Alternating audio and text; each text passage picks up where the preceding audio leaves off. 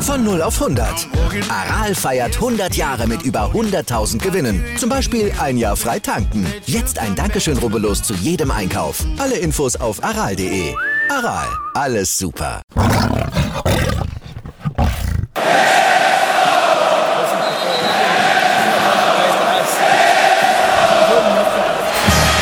Radis Erben, der Löwen-Podcast. Bin ich, Radi bin ich König, alles andere stört mich wenig, was die anderen Leute sagen, ist mir gleich, gleich, gleich. Bin ich Radi, ja, ja, ja, bin ich König, ja, ja, ja, und das Spielfeld ist mein Königreich.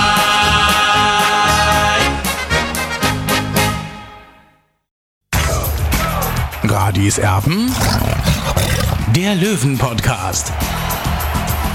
News.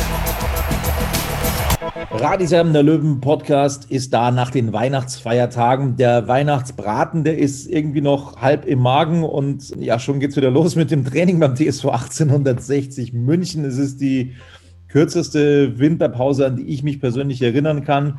Die Löwen haben also den Trainingsbetrieb wieder aufgenommen, aber logischerweise das Ganze in kleinen Gruppen, weil erstmal die Corona-Tests anstanden und da müssen jetzt weitere Tests gemacht werden, um dann am Dienstag dann mit dem richtigen Mannschaftstraining zu beginnen. 60 München ist einer der ersten Vereine, die also losgelegt haben in der dritten Liga. Und mit dabei übrigens auch schon Merv Biancardi, der Neuzugang von Heidenheim. Er ist also schon dabei gewesen an der Grünwalder Straße und äh, steht eigentlich erst ab 1. Januar unter Vertrag, aber ist eben schon da. Und derjenige, der auch mit dabei war an der Grünwalder Straße, ist Olli. Servus. Servus, Tobi. Olli, was haben die Löwen denn heute genau gemacht? Was konntest du denn beobachten?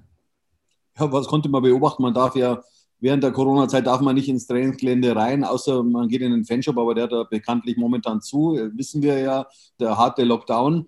Äh, was konnte man beobachten? Beobachten konnte man, dass äh, die Mannschaft erst einmal diesen Corona-Test äh, vollzogen hat. Hinterher ging es dann in, in drei verschiedenen Gruppen dann eben in die Isarauen zum Laufen. Es war schon ein, ein ähm, saftiges Tempo, sage ich mal so. Äh, Michael Kölner ist nicht mitgelaufen. Das ist, die, ist eine Information. Die zweite Information ist, dass äh, Stefan Lex auch noch nicht dabei war. Er war aber eben in, bei der Physiotherapie unten, hat sich ein bisschen behandeln lassen. Also bei dem schaut es noch nicht so gut aus, offenbar. Ich hoffe, dass er die nächsten Tage ins Training zurückkehren kann. Wie, wie wir wissen, hat er ja schon beim 2 zu 2 gegen Wien Wiesbaden gefehlt. Absolut. Und ähm, wir haben ja Michael Kölner vor dem äh, letzten Lockdown sozusagen gehört, als er sich ein bisschen Sorgen gemacht hat um seine Matte. Übrigens äh, bin ich da auch ganz vorne mit dabei. Ich habe es auch nicht mehr geschafft zum Friseur. Aber mittlerweile in den Feiertagen ist was passiert, Olli. Also er, er, muss beim Friseur gewesen sein oder hat ihm vielleicht seine Frau äh, das Fell äh, geschoren. Das kann natürlich auch sein, das weiß ich jetzt nicht, aber er sieht sehr gepflegt aus, Michael Kölner. Also die Angst, die er gehabt hat, war umsonst. Also 60 München ist wieder zurück auf dem Platz, wenn auch nur in kleinen Gruppen oder ganz alleine äh, müssen die Spieler teilweise trainieren, weil eben noch nicht die Testergebnisse da sind, respektive muss auch noch zum zweiten Mal getestet werden, damit die Löwen dann wieder komplett ein richtiges Mannschaftstraining bestreiten dürfen. Das hatten wir ja ganz am Anfang schon mal in der letzten Saison, als das Ganze wieder losgegangen ist.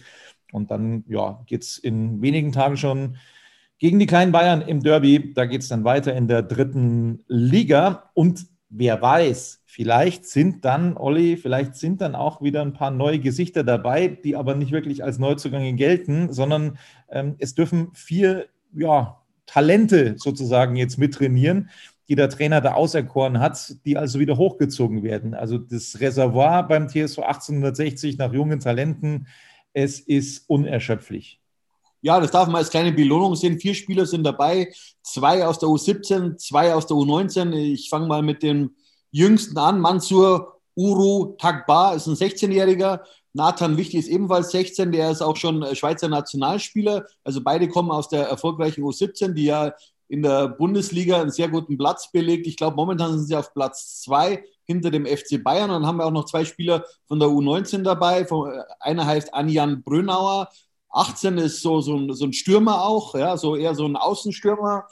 Und dann noch ein Waldrin Kunjuhu, 18 Jahre alt und er ist auch ist ein Mittelstürmer, 1,83 oder 1,84 groß. Also äh, ich bin gespannt. Äh, die zwei spielen ja nur in der Bayernliga, in der, mit, dem, mit der U19 des TSV 1860. Sie sind noch im Aufstiegskampf, also waren es beziehungsweise davor, vor dem Lockdown, vor dem Corona-Lockdown. Und ich bin gespannt, äh, was da auf uns zukommt. Nathan Wicht habe ich schon ein paar Mal beobachtet, ein sehr interessanter Spieler. Er hatte auch schon Bundesliga-Angebote, unter anderem vom VfB Stuttgart. Also eine sehr interessante Personalie.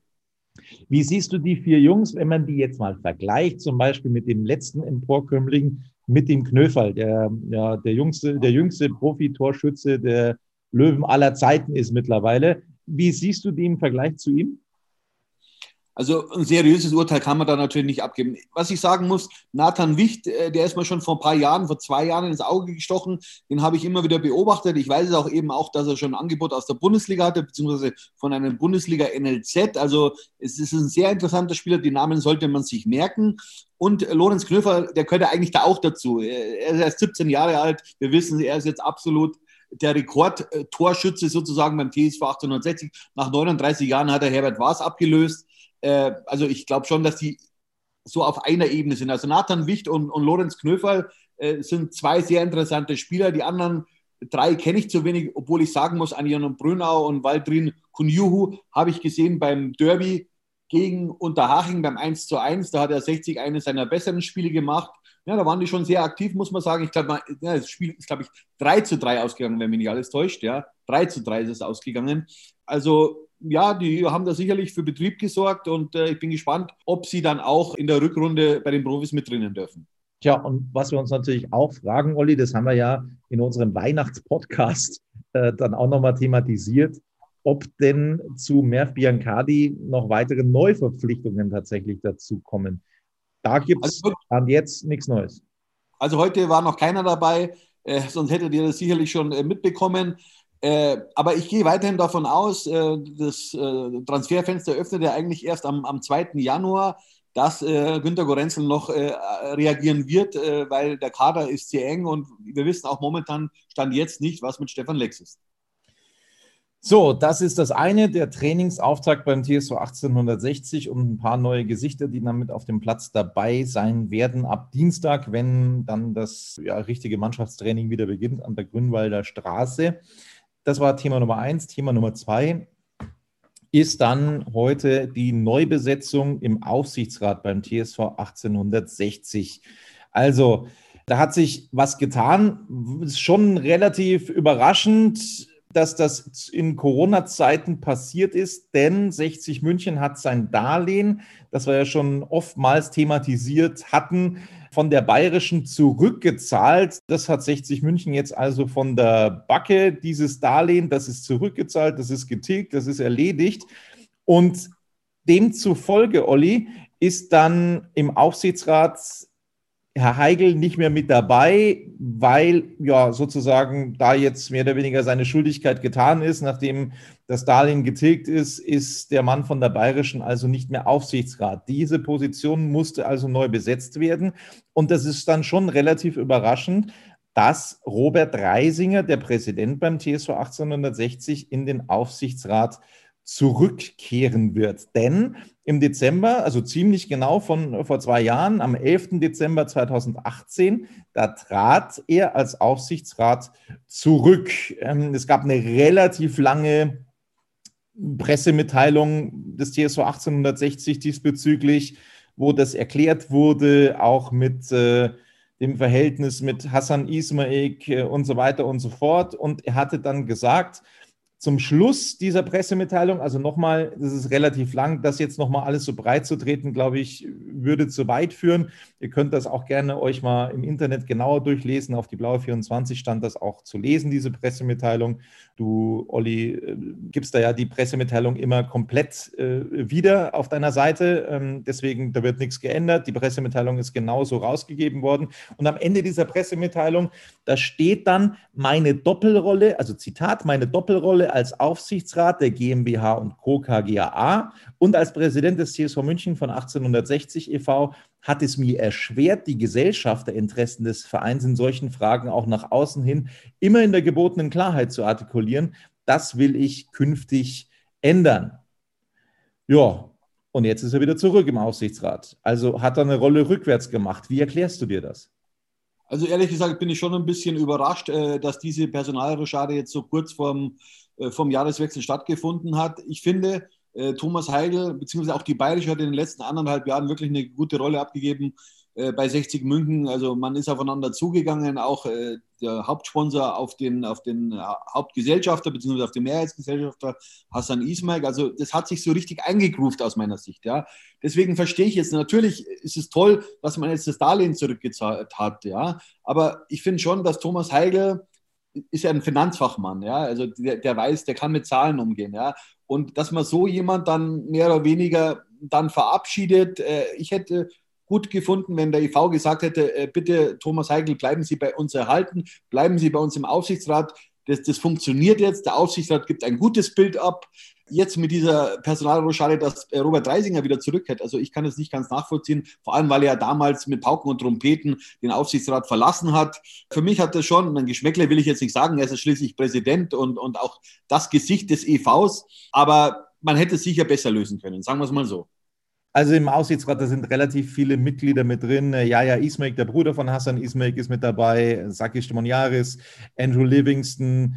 Also da sind schon einige mit drin. Vielleicht, Olli, du kannst das besser erklären als ich, bin ich mir relativ sicher. Und viele Fans wissen das auch nicht genau, was dann die diversen Gremien im Verein äh, für eine Funktion haben. Also es gibt den Verwaltungsrat auf der einen Seite und es gibt den Aufsichtsrat. Kannst du das kurz erklären?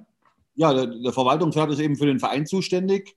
Und der Aufsichtsrat ist eben für die KGA, für die Fußballfirma zuständig. Also das ist quasi eine Drei-Dreier-Konstellation, also drei äh, Personen auf der einen Seite, drei Personen auf der anderen Seite. Also drei Personen vom EV, drei Personen von, vom, vom Hauptgesellschafter. Ich wiederhole mich da auf der einen Seite von Hassan Ismail, Sakis Demoniares, Yaya Ismail und Andre Livingston. Und auf der anderen Seite Sebastian Seeböck, dann ab sofort Robert Reisinger und Karl Christian Bay. Also das sind die Aufsichtsratsmitglieder und Robert Reisinger macht da in gewisser Weise eine Rolle zurück, weil er ja 2018 ausgestiegen ist. Also das hat schon sehr überrascht. Meinst du, mit dieser Maßnahme kann man es sich mit dem Hauptsponsor womöglich auch ein bisschen verscherzen? Oder glaubst du, dass das keinen Einfluss hat und dass das einfach auch so vereinbart gewesen sein könnte? Also ich glaube schon, dass die Bayerische sich darüber gefreut hätte, wenn der Verein auf ihn zugegangen wäre und äh, gesagt hätte, komm, äh, bleib bitte drin, Thomas Heigl. Ich habe das ja vorhin schon mal gesagt, äh, das war offenbar nicht der Fall und deswegen geht Thomas Heigl jetzt aus diesem Gremium raus. Das also die News beim TSV 1860. Das ist heute alles passiert an der Grünwalder Straße. Ja, und dann sind wir sehr gespannt, wann denn die Löwen dann äh, wieder vollzählig auf dem Platz versammelt sind, wann denn vielleicht ein weiterer Neuzugang dazu kommen wird. Das soll es von uns gewesen sein. Mit Radis Erben zum Trainingsauftakt sind wir wieder da. Ein gutes neues Jahr wünschen wir euch jetzt noch nicht. Natürlich soll das besser werden als das abgelaufene, auch in sportlicher Sicht im Übrigen. Aber wir werden uns im alten Jahr nochmal mit einem Podcast melden. Das habe ich ja schon von langer Hand angekündigt äh, mit einem Jahresrückblick, was denn alles los war mit Radis Erben in 2020, also von Beginn unseres Podcasts bis Jahresende wollen wir das nochmal kurz beleuchten, was da alles passiert ist, die Highlights ähm, aus den Gesprächen mit vielen, vielen interessanten Menschen ähm, und so weiter und so fort. Das werden wir euch da also nochmal zusammenfassen ähm, kurz vor Jahresende, da melden wir uns nochmal. Das soll es gewesen sein. Euch eine schöne Zeit. Bis bald hier bei uns. Servus. Servus.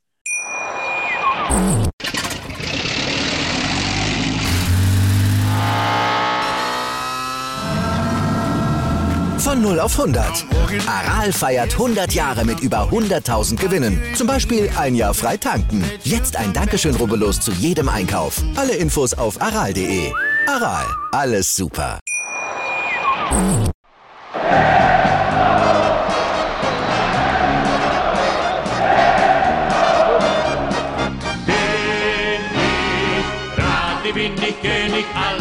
Andere stört mich wenig, was die anderen Leute sagen, ist mir gleich, gleich, gleich. Bin ich Radi, ja, ja, ja, bin ich König, ja, ja, ja, und das Spielfeld ist mein Königreich.